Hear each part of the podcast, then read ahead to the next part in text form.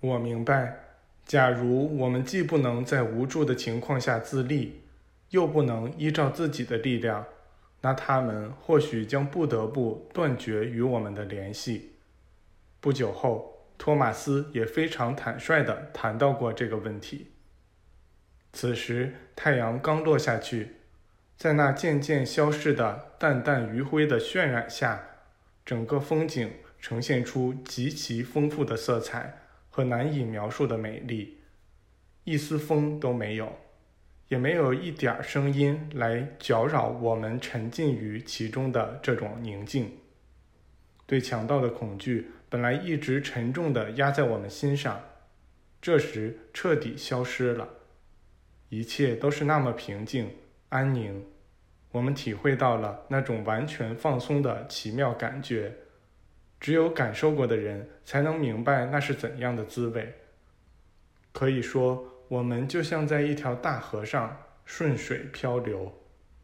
突然间，我们发现自己听到了耶稣的声音，但却不是说话声。我们感应到的不是词语，而是一种流动的、有节奏的震动。我找不出别的表达方式了，那效果比话语要鲜明得多。那种节奏和韵律是无法描述的，这对我们来说是一种全新的体验。那些思想似乎涌入了我们内在，并居留在了那里。它们一边涌来，我们一边速记。后来，我们把它们转换成语句，又将其全部提交给大师朋友们审阅。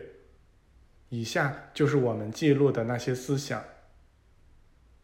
当我说“看呐，一个上帝的基督在这儿”，我看到的是那呈现出来的神人。我看自己的身体如同真正的神殿，它是工具，是完美的通道。通过它，那创造性的本源能自由地显现出来。因此，与这本源相符的造物，在形象上、形态上和相似度上都是完美的。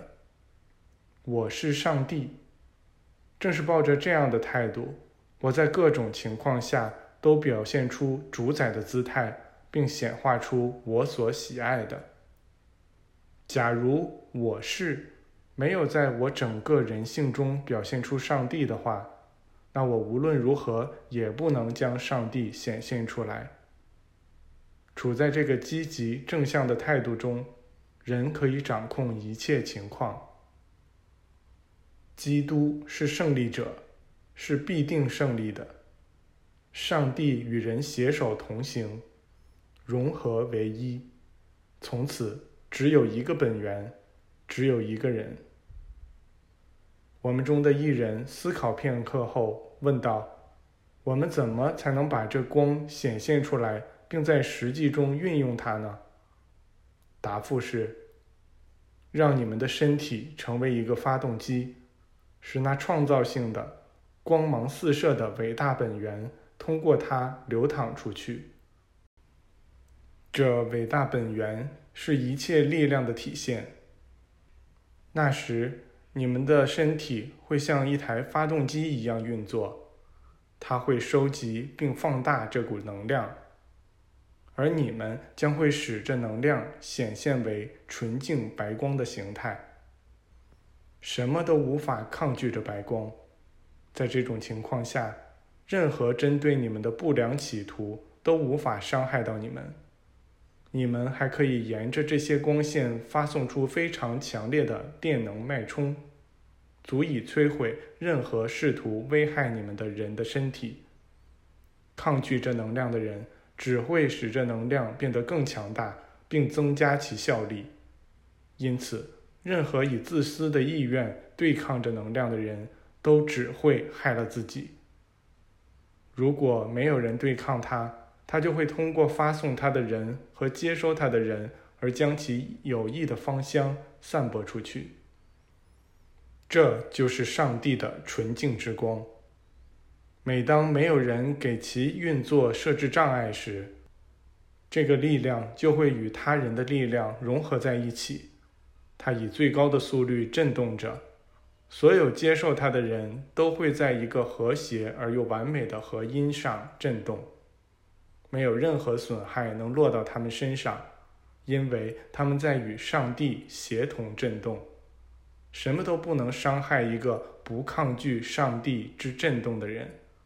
震动就是生活。现在你们知道自己是如何与上帝不断生活在一起的了吧？抱着这样的态度。就不会有任何分离的可能，唯一的分离就是抗拒，正是它导致了不和谐。当你们站在圣山上，与上帝连接在一起时，任何恶都无法靠近你们。这不再是给某个人的特殊恩典，而是所有人都具有的可能性。我是，是那绝对完美的伟大起因。在这个源头中，所有孩子都与上帝连接在一起。